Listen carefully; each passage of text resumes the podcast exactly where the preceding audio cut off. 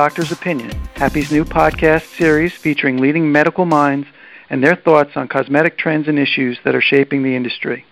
With me today is Dr. Manish Shah, a board-certified plastic surgeon in Denver, Colorado. Dr. Shah graduated with honors from the University of Pennsylvania, receiving a degree in biomedical engineering. He then completed his medical training at the University of Virginia, earning his medical doctorate. During this time, he also completed a one-year fellowship in microsurgery research at NYU School of Medicine and the Institute of Reconstructive Plastic Surgery. As a prelude to his plastic surgery training, Dr. Shah completed a rigorous five-year training program in general and trauma surgery at Emory University and the Medical College of Georgia. Thank you for joining us today, Dr. Shah. With your background, uh, thank you for having me. Oh, great with with your background in plastic surgery is well uh, quite deep. I thought we could discuss um, more topical subjects today, specifically breaking down some of the latest skincare ingredients and actives. Uh, but first, what are some of the biggest issues facing your patients today?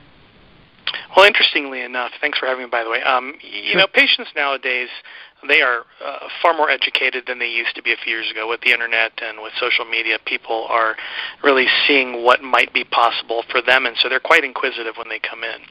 A lot of times, the things that uh, are the uh, stumbling blocks for them are while they want these really amazing outcomes, they don't recognize that there's, you know, risk, there's serious downtime, and it's not necessarily um, as sugar coated as like the media would make you Mm-hmm. think it is. And so when we have them in front of us in consultation, oftentimes we have to break down a lot of those misconceptions uh, and then re-educate them about how to achieve, you know, safe but you know, long-lasting and high-quality outcomes. So when they come in, you know, they they need to know sometimes there's downtime, sometimes there's bruising, sometimes there's post-operative and post-procedural pain, and uh, if they're ready for all that, then they tend to do really really well when they recover. And how have the skincare issues um, changed during the years that you've been in practice?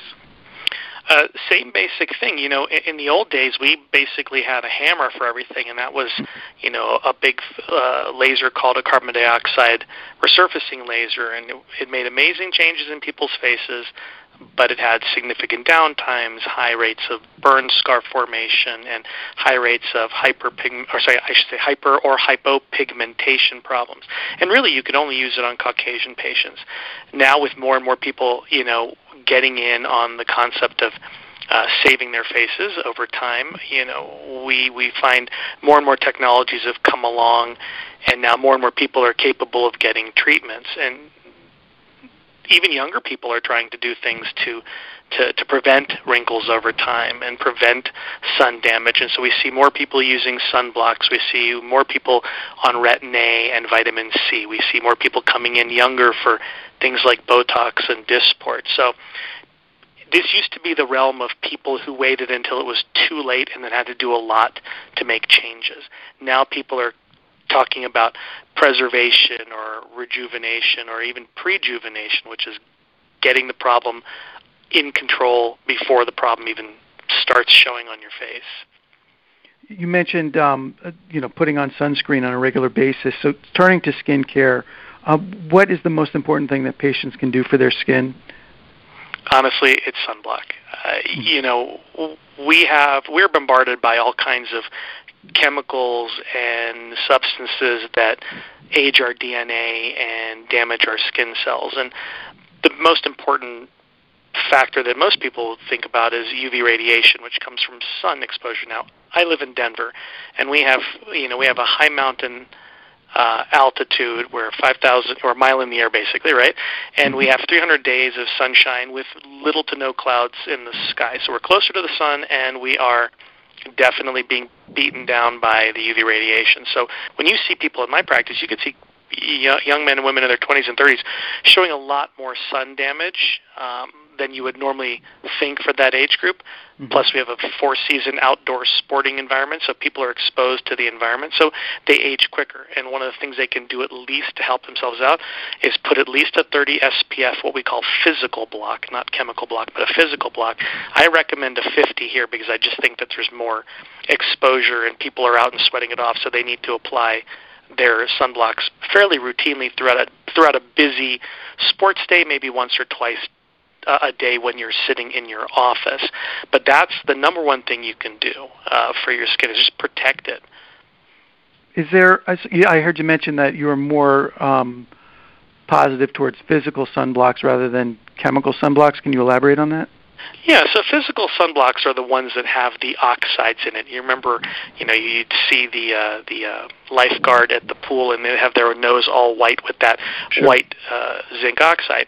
Zinc oxide is is a physical blockade. Now, there's a number of different uh, chemical types of physical blockades, but the beauty of them is they don't break down as soon as they touch the skin. So most things that you think of, like a lot of those commercial brands, they're chemical sunblocks, and so not only does the chemical start to break down as soon as it touches your skin, and that's why the instructions are reapply frequently throughout the day, it's because the product doesn't really last and the protective effect really doesn't last the chemicals themselves, uh, uh, some people think may be a little bit more toxic or at least irritating to the skin. So with physical blockade, those are just basically minerals, and you know, it's like rocks essentially, but mm. they're minerals that go on and they physically reflect UV radiation like little mirrors on your skin, and so they last longer because they're not being processed. They're not necessarily chemicals in the traditional sense that as soon as they touch the skin start breaking down to UV radiation. But they do have a uh, a limit, but their limit in terms of time that you have to go between reapplications is much better. So they they do a better job of protecting the skin than chemical blockades. Have you seen any type of complications from chemical sunscreens versus physical blocks? You know, it's interesting. At this level of a practice, you know, all of our patients are on physical blocks, so we don't really have okay. that sometimes we have patients who who claim they've got uh, sensitive skin and they've tried all kinds of sunblocks, and in that case, that may be the sensitive skin, it may be the chemicals themselves. But in our practice, everybody's on physical blockade, and if they're not, when they come to me, they become, you know, uh, mm-hmm. devotees of the concept of using a good physical block. Aside from sun care actives, what other actives are shaping uh, your practice right now? You know, we break them down basically into concepts like uh, the retinols, um, of which retin A, retinoic acid, um, retinal. Those are those are options. We like vitamin C and maybe topical antioxidants like vitamin E and ferulic acid. And then you've got proponents of things called growth factors. So if I was to look at how skincare goes in my practice, those are the three basic sort of anti-aging products. Outside of that, you've got a group of patients that come in and they're complaining they're complaining about uh, primary redness. So like you've got a, a blonde-haired, blue-eyed female. She's in her 50s. Skin's already thin to begin with because of that you know that complexion type has thinner skin. As they get older, the skin gets thinner and the blood vessels are easier to see. So they come in complaining about red patches on the face we have topicals that help suppress the blood supply in the blood vessels so that they get reduced redness. Then you've got another group of people, especially with my practice that has a lot of skin of color in it. We have people who have uh, melasma or hyperpigmentation. And for that, we've got a skin care system that basically helps reduce pigment. Now, you pretty much any woman you ask that has some level of pigmentation she doesn't like may have tried something, and the most common chemical that people use for pigment control is something called hydroquinone. And so a lot of skincare, pro- uh, a lot of skincare, both uh, over the counter um, and at your doctor or dermatologist's office, you know, can be hydroquinone, uh, hydroquinone containing, and that helps bleach and blend things. And so you get, uh, you know, the ultimate goal is to get a cleaner um, palette of the skin that might not even need that much makeup to to beautify. Maybe just a little lipstick, a little uh, eyeliner, and maybe the tiniest bit of tinted sunscreen or tinted moisturizer. Because I think when I speak to most women now, I, this may not be the case in other parts of the country, but here in Denver, we have a, uh, a population of women that want to keep things relatively simple, uh, and so for them, they would rather not have tremendous amounts of makeup. They they, they take a more natural um, eye towards beauty here, but you see plenty of women that just love their makeup and you know, you know, jive off of those YouTube makeup t- tutorials and come in sure. with just just beautiful makeup. But a lot of women are like that, and so we try to get the best skin you possibly can, and all of those different things that I've mentioned can be part of a regimen um, to get that skin where you need it to be. Can you elaborate a little bit on that? What when you talk about uh, skin caring regimen, is there you know something obviously more that people aren't using soap and water anymore what would you recommend people do to to get better looking skin You know, uh, it, when we're younger, um, you know, there's three layers to the skin. So you've got the epidermis, which is the outer layer that's the part that we look at in the mirror. You've got the dermis, which is the thick layer that's underneath that. That is our strength. And when that dermis starts to thin out, you start seeing animation, deformities, wrinkles, you know, fine lines, that sort of thing.